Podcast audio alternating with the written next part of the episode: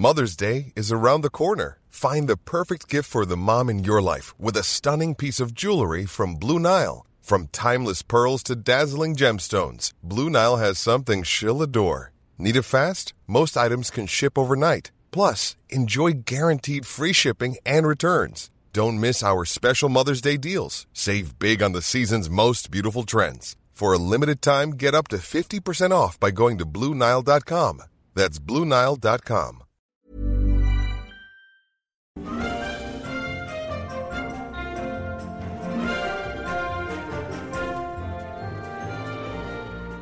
The Treehouse, episode 32. Jay Pinkerton Snoopington, with Danny Baker and me, Louise Pepper. Yes, here we go again. Good morning, everybody. Uh, three hours of fun for old and young without the slightest hint of vulgarity. And uh, we can legitimately do this, which we've always shied away from Pep, saying, hey, Peps, how you doing? Because normally Okay. we'd, we'd have been sitting with each other for ages beforehand, but we haven't here. So uh, if you've not heard the show before, I can't help you. So, uh, but today, as you know, we do look back at um, some of the things that in, in the highways and byways that perhaps Hmm. they like to call the mainstream media peps. They uh, Oh. uh you, you're looking good by this. It's a brand new um it's a brand new laptop you're working Yes. from, isn't it? Yeah, It because is. I saw your anguished cries on on Twitter. Somebody gift, somebody gift, Somebody! uh, somebody gift me. A, Oh, and then I got trapped into a conversation between people who really know their laptop stuff about, well, if you're going to have a processor with 8 MBs, then you're going to have to get it. Oh, oh. When I saw your anguished tweet, I thought that's that, it's not worth it. I don't care if, if you know Steve Jobs himself says to you, "Here's the," I mean, you- you're stuck in that hell. Anyway, we, we try not to look uh, down. We always look up on here. So, uh, uh, um, amongst various things, uh, so Washington Irving, right? Washington Irving Yes. today uh, was born, and Washington Irving uh, wrote Rip Van Winkle in 1819. Now, oh, did he? Oh, okay. now, see, I did that. I did that. And then, because I'm the eye that never sleeps, I thought, well, what do I know about Rip Van Winkle? Only from cartoons. Uh, what, what do you know of Rip Van Winkle, perhaps? What do you know of Rip Van Winkle? He slept a lot. Yes, that's it. That's it. But what? It's a book, and and, and here we are passing through this vale of tears, and never once, I suspect, do people think Rip Van Winkle. I mean, Huckleberry Finn, he gets all the heat, but Rip Van Winkle, you don't know about. So what did I do? I looked it up. I didn't read it. I looked it I up. I was going to say, you've had two days to read It's- Rip Van Winkle. No, it, it's it's it's it's a very thin tome anyway. I know it's eighteen nineteen, and and, and Caxton had only just you know legged it down the patent office, but um. This is this is in in if you stay with us everyone the show starts in a second the this is a précis of Rip Van Winkle now see if, if you're a publisher here I am Washington Irving saying I've got something hot for you here Mhm. all right it's something hot for you it's based on my uh, my, my, my grandfather who came to this country uh, the, of the Van Winkle family and he was Oh, uh, okay. Anyway, so uh, Rip Van Winkle has a row with his wife because she says he's idle. So he goes off to the mountains to seek solace, and he discovers a cave where strangely dressed men are playing skittles. They give him some booze. He falls asleep, and he wakes up 20 years later with a huge long beard. He goes back to his village. Uh, the revolution has taken place, and George has been thrown out. Uh, but he's pleased with this, and he sees pictures of George Washington everywhere. They tell him his wife has died. He doesn't mind this, and he goes back to his idle ways. That is Rip Van Winkle. That's it. That's it. Now, I've I've sat in pitch meetings before. I wouldn't go in with that. Not even now, even today, it- when everything gets made and reimagined, there's nothing there. Everything in those days was an allegory for something or other, but even I'm This one- struggling with that. Go, go to bed about- for 20 years, it'll be better when you wake up. This is about some uh, lazy bee who goes off into the mountains, uh, gets drunk, comes back 20 years later, finds mum's gone, thinks, okay, fair play, let's carry on. That's it. There's no arc. That's a flat line. So that's your Rip Van Winkle today in 1819. But really, today is, uh, I, I suspect, postage stamps and parks are being dedicated because this is the day that Pope Formosus resigned in 896. Formosus.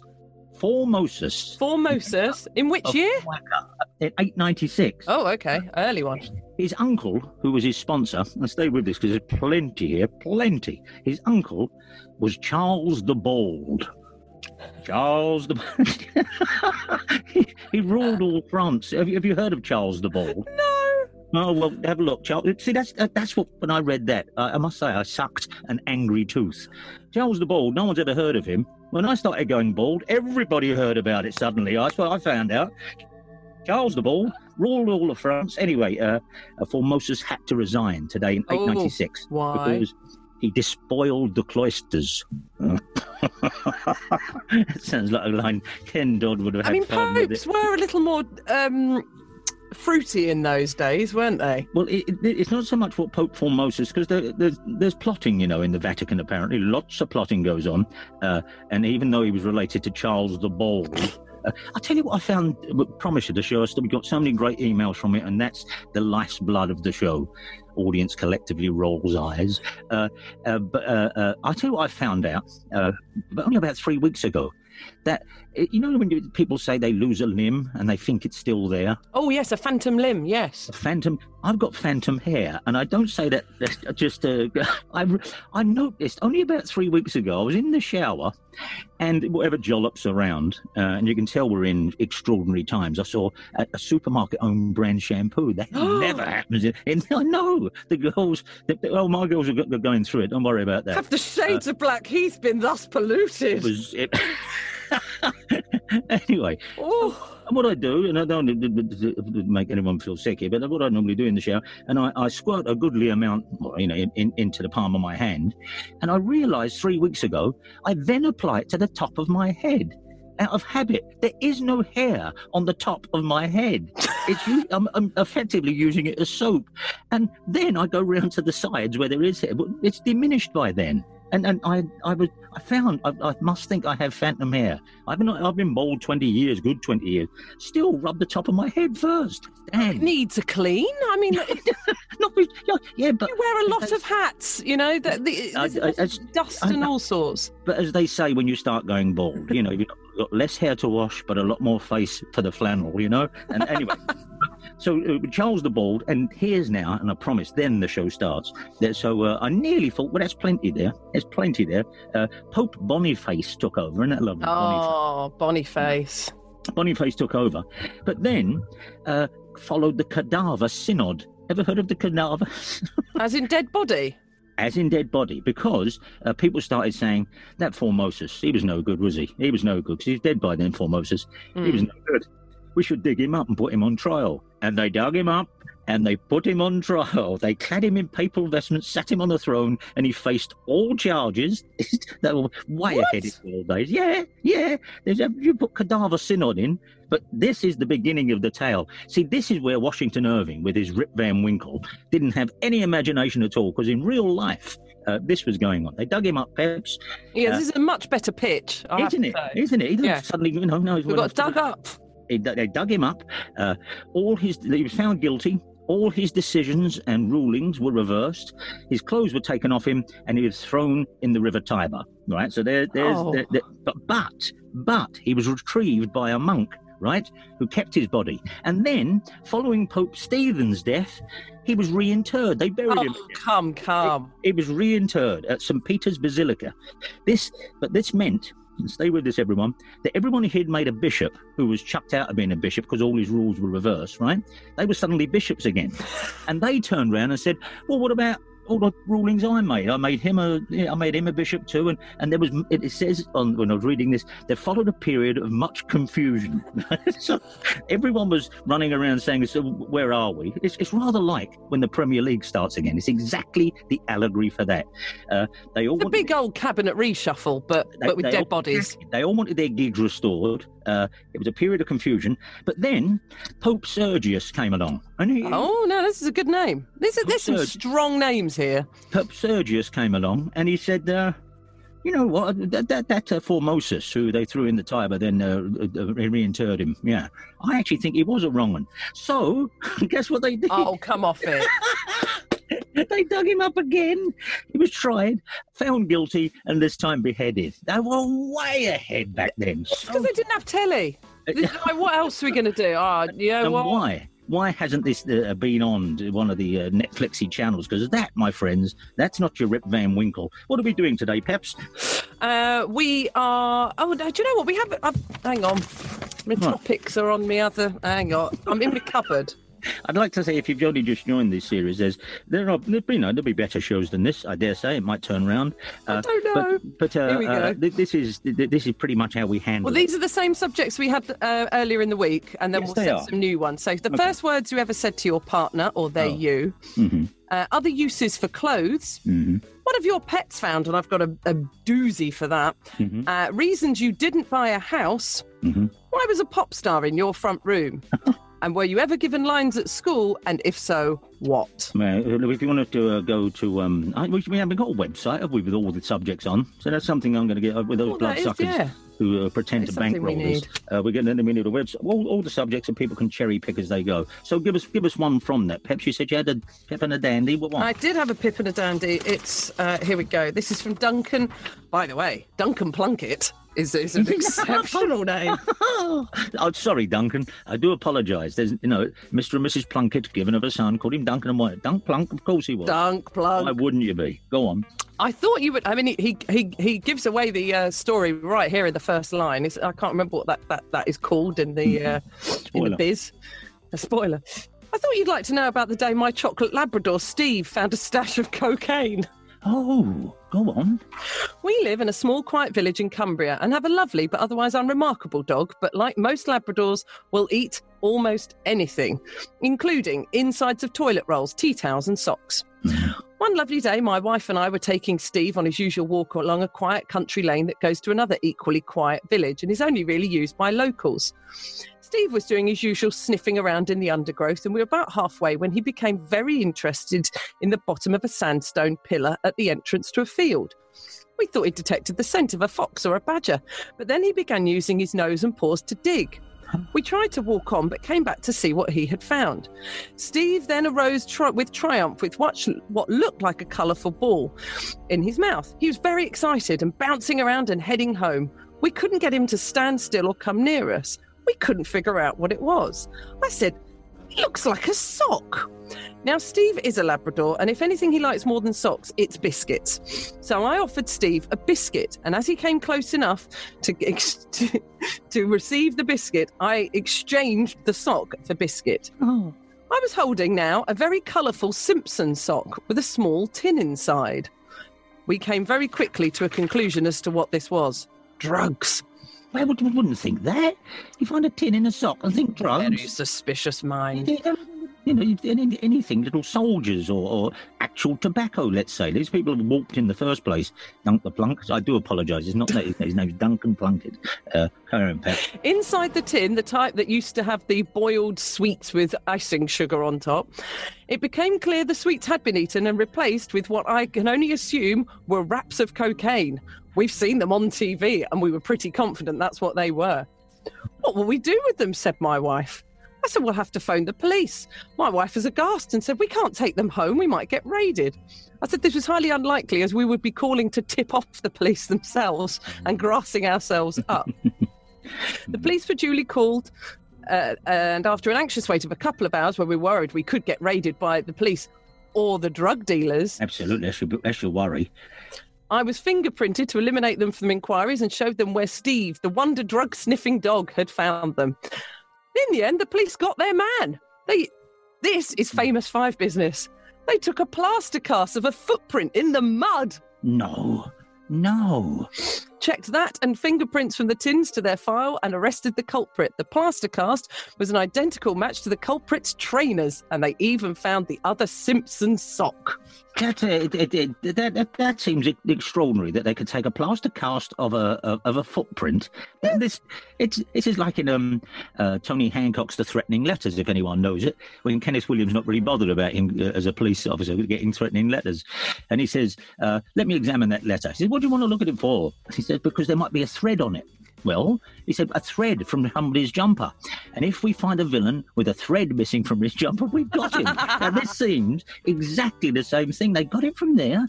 Oh, I, uh, Duncan, I appreciate your uh, uh, your civil duties there, but I wouldn't do that. See, that's I promise you this is true, and I'm so sorry if this makes people say, "Oh, come on."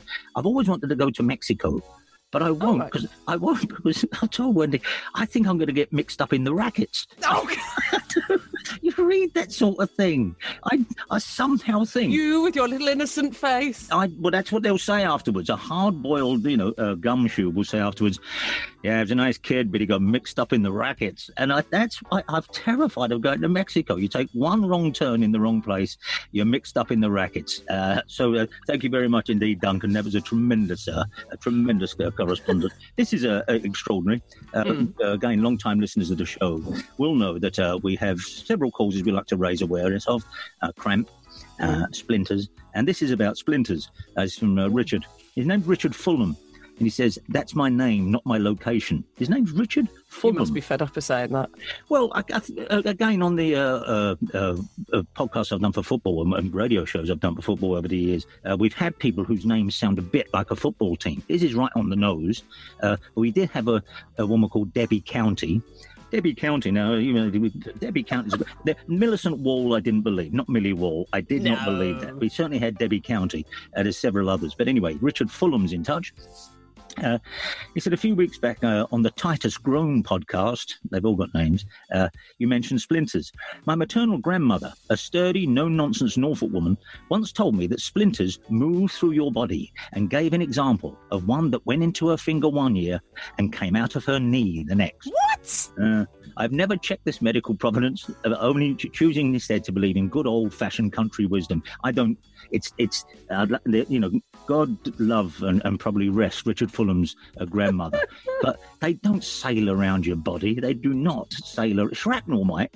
There are people I, I, I knew when I was a kid who said they always knew when it was going to rain because they had a bit of shrapnel that played up when the clouds Oh, got bit of rheumatism. A bit of rheumatism, but whether I don't believe splinters sail around your body like so much ocean cruiser and then dock in your knee and pop out again overnight. I'm thinking that was a separate splinter altogether. Something else, Peps. This is from Michael. This is, do you know who you were just speaking to? Um, and bless him, he says episode three. Yes, Very good of him to remind One of the us. subjects there was you didn't realise until they departed who it was you were talking to. And he does say, as a latecomer to podcasts, I was I stumbled across you at episode 23, and I have now gone back to the start. Mm-hmm. I've opted for. You know who that was. You you know who that was. You were speaking to from episode three. This goes back to October 1985 when I was in the sixth form at Catford Boys School. Hmm. Being a sixth former meant you didn't have a full timetable and would naturally take advantage of that by leaving the premises more often than you probably should. On the day in question, me and my mate were on our way out of the school, probably going to WH Smith's to buy some records, when we were stopped by a distinguished looking gentleman who appeared to be a man of the cloth. He asked me very politely if I could direct him to the school hall. Certainly, mate, I replied, and gave him directions up to the top of the school and proceeded out of our way. Out of our, I, oh, I can't speak today. I'm out of their gates. I was, I was going to say at the top of this, Peps, uh, when he says, uh, I'm a newcomer to podcasts, like we are seasoned old veterans. The pair of us look at each other with googly eyes every time we do one of these. I know it's the future, but uh, uh, and here we all are, but uh, uh, all of us are finding this uh, an extraordinary experiment. Continue, Peps. This is when it was pointed out to me by my friend that the man I had just addressed was Archbishop Desmond Tutu. Wow. Now, I'd what in civvies because you'd know with that purple thing you used to wear, not thing, I'm doing the uh, uh, great gown of office. Uh, but uh, you, you think, well, yeah, you'd think you'd know that, no? Nobel Peace Prize winner Desmond Tutu in Catford. Apparently, he was to address the school in a special assembly. I love that Michael had clearly paid no attention in whatever Yeah. assembly or registration that day that Desmond Tutu was Desmond coming in. Tutu, and he asked him for directions. It was clearly a big deal, and it was apparently a leg- it became legendary in the history of the school, which has now been sadly demolished. Years later, I learned how this had come to be. Desmond Tutu was a good friend of my O-level English teacher, a man by the name of, and he says you'll know this, Mr. Livingstone Mqotsi. Yes, yes, absolutely. Um, He because says after leaving West Greenwich, Mr. Mqotsi Oh. came to Catford Boys. Well, see, Mr. McCotsey, uh, uh, which is not how it's pronounced, and therein lies the tale. Uh, sorry, Beverly, here we go again. Um, he um, was a, a, he was from Lesotho, which was the first time I'd ever heard it, and he used to tell us about Lesotho and stuff. But our school was, you know, uh, um, our correspondent will say, even in southeast London, where the competition was stiff, it was notorious. Uh, and he made the terrible mistake once of saying, and about the, about the third or fourth time he took our class, he said, "You- "Everyone calls me Mr. McCotsey." He said, "But it's not my name. It's in Lesotho. That Q, because MQ O T anyway uh, O T S I. Yes. Uh, that Q is pronounced with a click of the tongue, like that. He said, "So my name is Mister M C," and we went, "What?" He said, "Mister M C," and we all started going.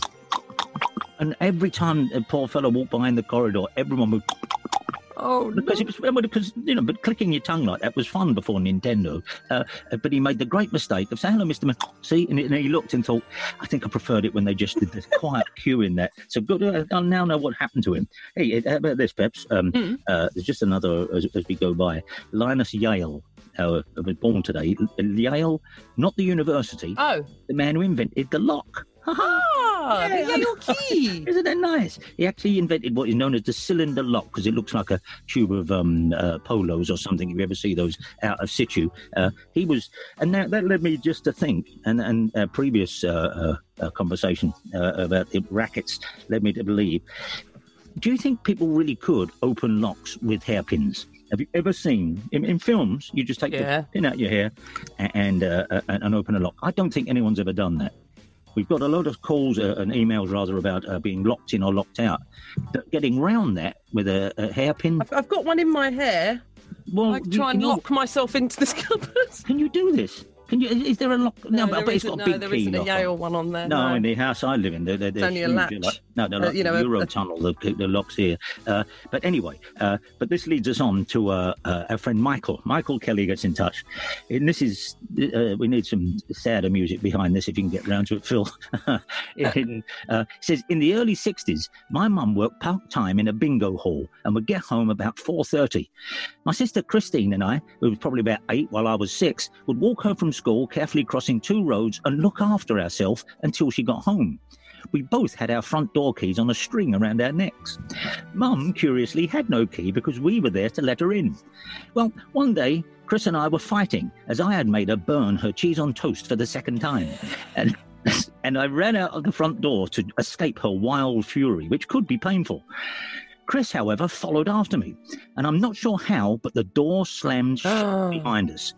We no longer had strings around our necks, and Mum would be home in about 15 minutes. There was no way back in. She would kill us. Bingo. then Chris had an idea. He says, I'm not sure if your flats were the same as mine, and they are, by the way. We lived on the ground floor and had a coal bunker with a chute that led from the front doorstep into the kitchen. This is absolutely true. And the our flats, I think, were the last, in 57 ours were built, the last to have coal uh, chutes outside.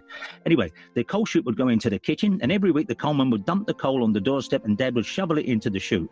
They could then pick it up in the kitchen and transfer it uh, to, to the fire with the shovel and a coal scuttle. I'm just thinking, sorry, my mind, those um, things that used to be by fireplaces. They Fire irons. there's a little brush, wasn't there? Tiny Mhm. little poker and uh, and a little shovel, and they used to be on a carousel. Still, ha- we still ha- we have one downstairs for our You real don't? fire. You don't? Yeah. Oh, I thought they just During our ad break, I'll go and fetch it for you. Please, I, I, I thought they just existed in Alan Bennett plays. They're just. Well, I my life is an Alan Bennett play, as you know. I used to get the uh, little brush and see how far close I could get to the fire because there's an open fire in the Mm. council flats. Uh, and of course, it would always be set fire to. My mum would say, "Yeah, little sod, you're bleeding set fire to my brush again." Every time I try and do it, all black stuff comes out of it. I'm sorry, I've, I've left our correspondent in midair. Anyway, so his sister said, "Get in, uh, you get in the coal chute." And, uh, uh, and she said, anyway, I'll go back to his letter. He says, she had the bright idea. She said to me, open the chute, crawl into the kitchen, then you can come to the front door and opened it. Well, this seemed like a great idea to me. I was six, remember. Anyway, it was quite easy to be honest. The bunker was reasonably empty, so I was in the kitchen in no time at all, pleased with myself, and I ran to the front door, took it off the catch, and opened it up, and we were in. Well, not really. Chris took one look at me and the sooty footprints on our brand new carpet behind and envisaged the mess in the kitchen as I crawled across it covered in soot. And she ran. She ran away, leaving me to carry the can. Mum duly arrived back, and let us say she didn't greet the scene with a light laugh. Chris came home about 10 minutes after Mum got back, and what did she say? She said, I've been round my friends, I only left in 20 minutes. I mean, it's so unfair. And that seems, thank you very much indeed, Michael. That seems like the kind of injustice that does stay with you down the years. She got I in would never get over that. and she washed her hands three times of him. Hey, we may have a, a sponsor in these days of uh, uh, hand washing. So, uh, adverts, Peps, little advert. Yes, please. Let's do that. Also from something else.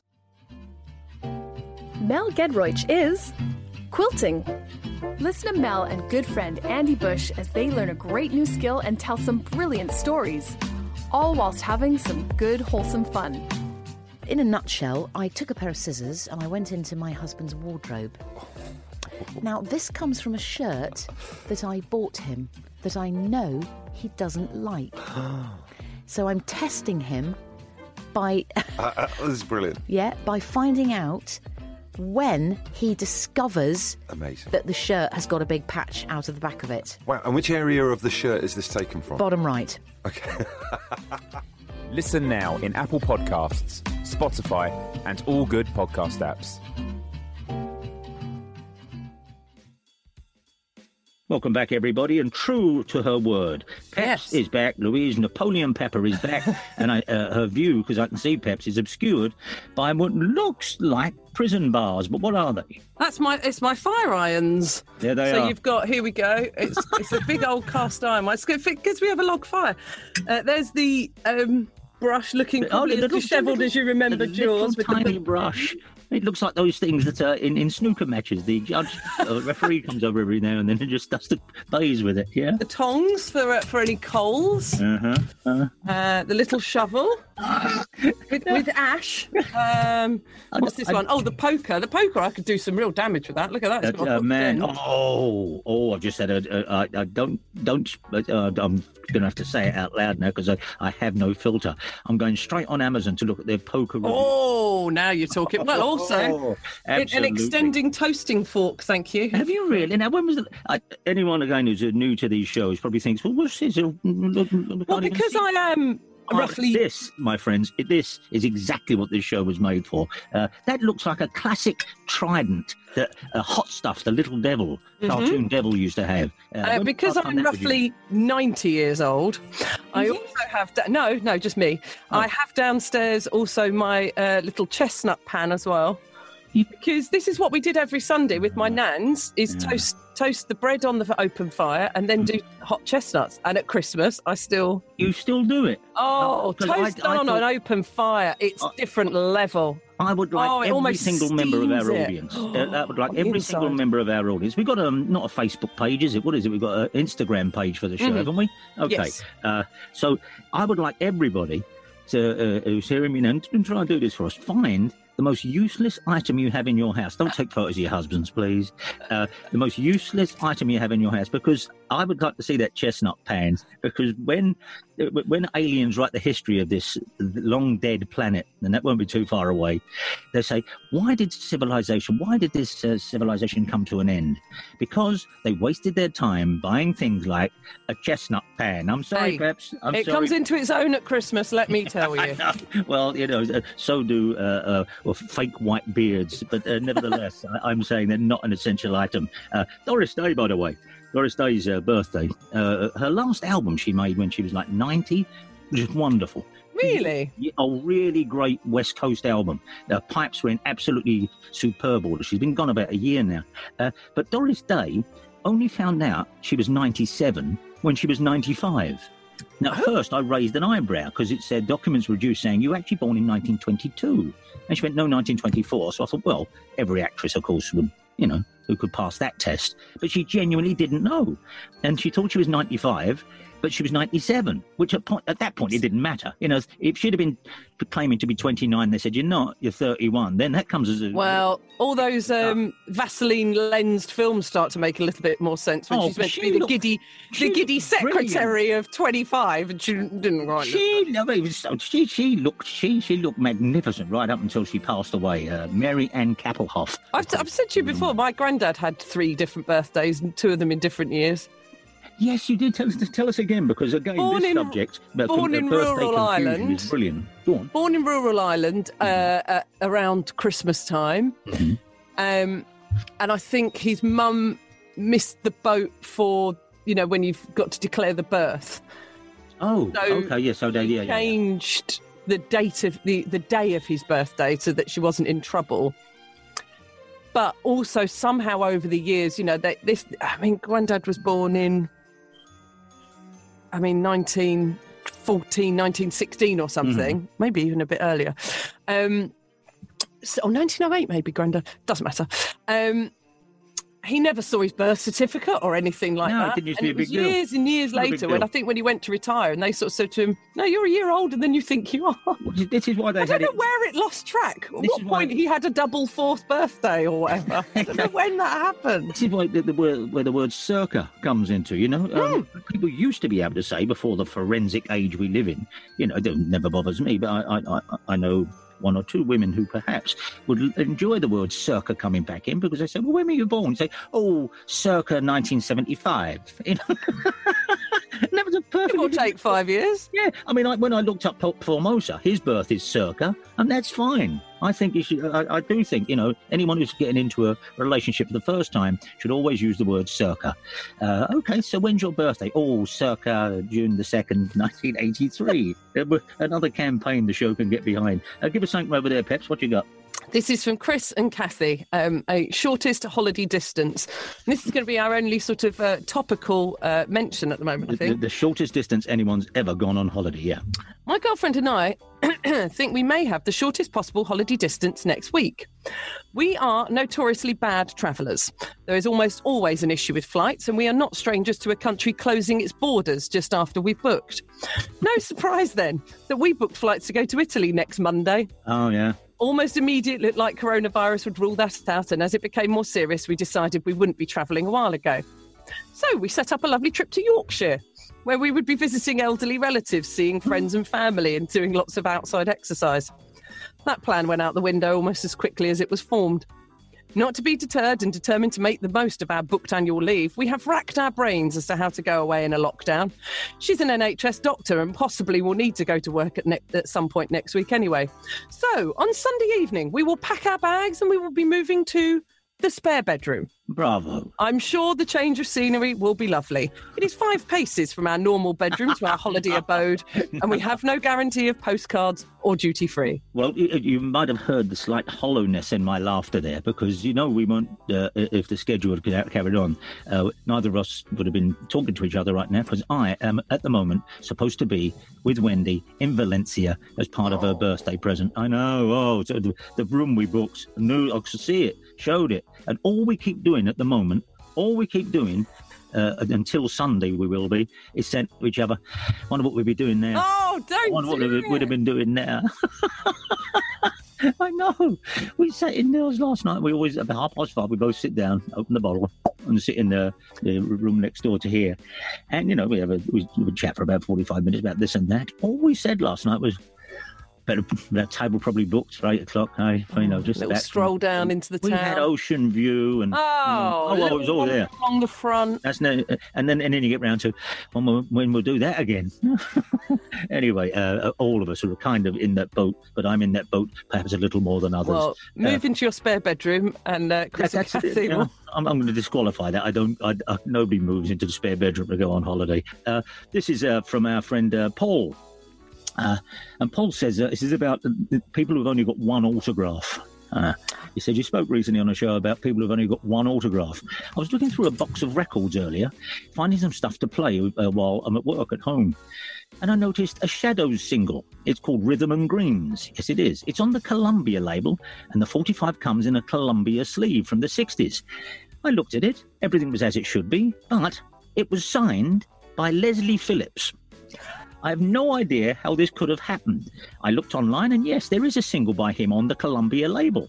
It's uh, called The Man Most Likely To. Um, NB here from it. I have it, of course. Uh, and it's, it's obviously become a, a stray from its uh, cover. Somebody had put the Shadow single in it. Now all I need to do is find a copy of Leslie Phillips' record so it can be reunited with its sleeve. Anyway, this is the one and only autograph that I possess. Now, this beautiful story. That's a lovely one to have. Everyone, anyone who collects records, uh, most of the audience put their hand up there. Anyway, but mo- anyone who collects records knows uh, that uh, uh, it, it makes you feel a bit ooky when you have a record that's not, especially a single, not in its proper sleeve. Ah, Sometimes okay, when yeah. the sleeves become so ragged, Peps, and I'm surrounded by them. We are going to play our golden shot game as soon as the phones can be uh, instigated, and we're just days away from that. Uh, I uh, the, the sleeve will get ragged, but I cannot put it in a new sleeve because they've been together most of these records Oh. 50 years and it don't seem a day too much. So uh, even if you do find the Leslie Phillips record, uh, uh, oh, actually, when you do, let us know. I've got a cover for the Blues and Greens if you want it. So uh, uh, uh, something else, Peps, what you got there? Well, this is from Richard in uh, Frome in Somerset. Listening to Wednesday's show about the uh, corkscrews, Yes. it I was reminded of a 1978 Columbo episode, Murder Under Glass, where the murder weapon was an aforementioned air pressure cartridge 1970 Oh. corkscrew. Surely this has oh. never happened before or since. I seem to recall it was called a flash cork. I always used to marvel at the ease with which Peter Falk managed to stick the needle in the cork and pop it out of the bottle. By the way, it also starred Louis Jourdan of Gigi and Octopussy Oh, fame, who was also oh. equally adept. That's a beautiful contact. How lovely. Uh, However, a mate of mine's dad had one, and I once witnessed him spraying half a bottle of red wine around the kitchen trying to open it. Well, uh, if you want to go back one episode, uh, the old episodes, they, used to- they, didn't, they didn't sound as ramshackle as this. Let me put that another way. The old episodes used to sound as ramshackle as this, but you can certainly find the uh, corkscrew special, which was which was our last one. Uh, that is a, a pretty desperate, um, inventive, but a pretty desperate murder weapon, I'd say. Uh, Well, uh, how long had Columbo been going by then? They're, they're running out of murder weapons Well, at this point, surely. The most preposterous death in a film, and I'm- including Goldfinger when he gets sucked out of that window on the plane uh, as well. That, that was that used to freak me right out as a kid. You know, and it goes out the window. Off goes Gert Frobe. it rather relieved the tension. Uh, anyway, he, he went out the window of the plane, as you know. And t- uh, since that day, I think most people who have seen that film don't like a window seat because they think it might pop, and out they go, uh, no matter if they're as fat as Goldfinger.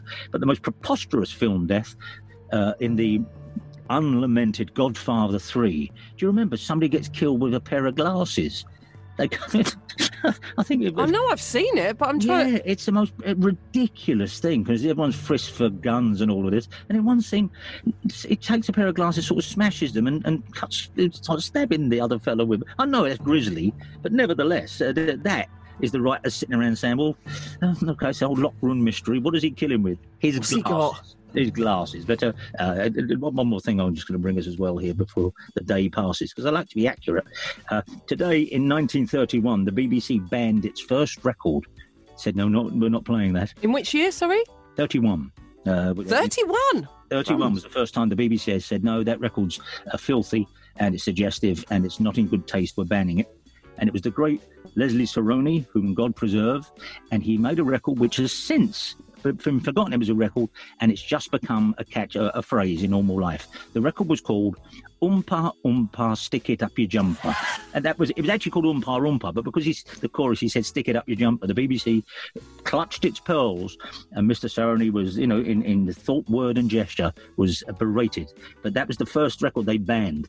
Equally, no, it's ridiculous. The BBC, It's in I Am the Walrus as well, isn't it? They do it in the background. Is it? yeah, I umpa, umpa, stick it up your jumper. People used to say before swearing. Oh yeah, and, and do the and do the. The thing, yeah, yeah exactly. Peps just did it. Stop a jumper. Stick that up your jumper. My mum used to have a variation on that. It was up your kilt, up your bleeding kilt. That's it. Uh, uh, up your bleeding kilt. Uh, and as I think I said the other week, whenever you asked her where anything was, it would be under a bleeding arm. That was it. Mum, see my headphones? Yeah, under me bleeding arm. Uh, Mum, you wouldn't go around the shop for us, would you? Up your bleeding kilt. Anyway, umpa umpa, stick it up your jumper. Banned by the BBC. the most ridiculous one they ever banned, by the way, was the Coasters, Charlie Brown, because it mentions the American term spitball. A spitball. BBC banned it. No, I'm not in the word spitball broadcast. Thank you. But public uh, uh, outrage at the, the, this, you know, nanny state thing made the BBC do a humiliating climb down two weeks later, and the coasters did get broadcast. Sitting around here waiting for the BBC to do a humiliating climb down. No sign of it just yet. Uh, something else, Peps. This is from uh, Tim in Durham. Weird and wonderful names. Mm-hmm. Can I make you aware of a person I was introduced to in a student cafeteria at Norwich City College in 1983? My best mate Leslie was doing engineering and I was learning to become a qualified chef. And at break time at 10:30 the cafeteria would be bustling with chefs in full whites and engineers in greasy overalls. I used to meet up with my best mate, and one time he introduced me to one of his classmates.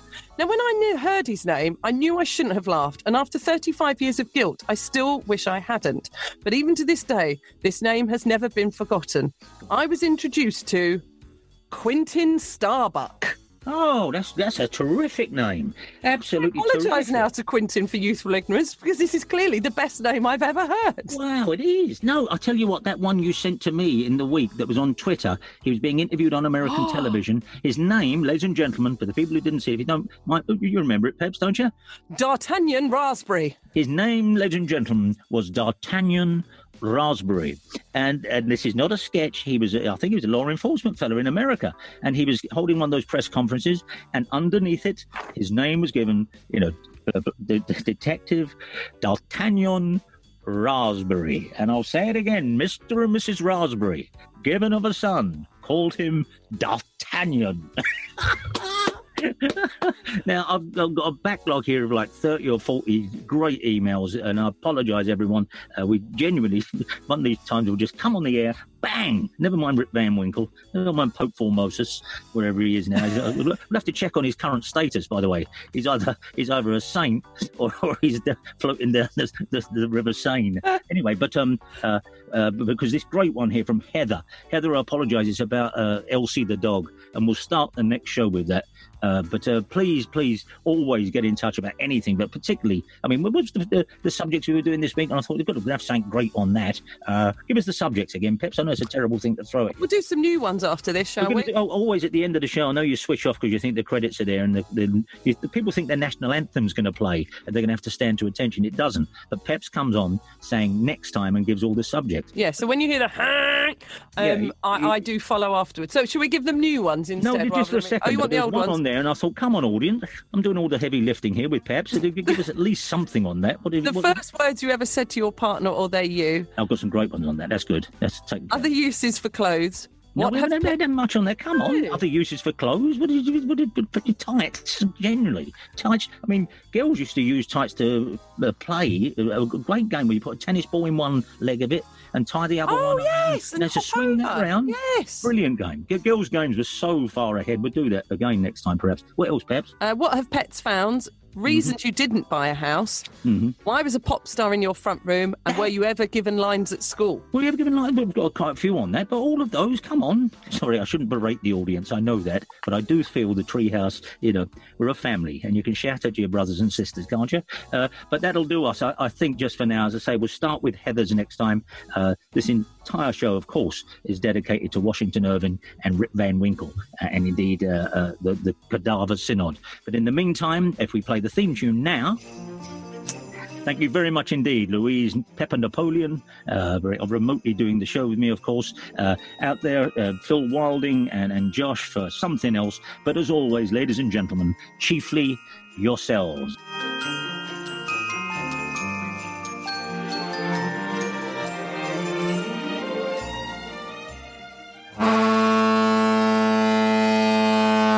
Next time on the Treehouse, what have you slept through? Notable career changes, evidence you may have lived before, and born in neither home nor hospital.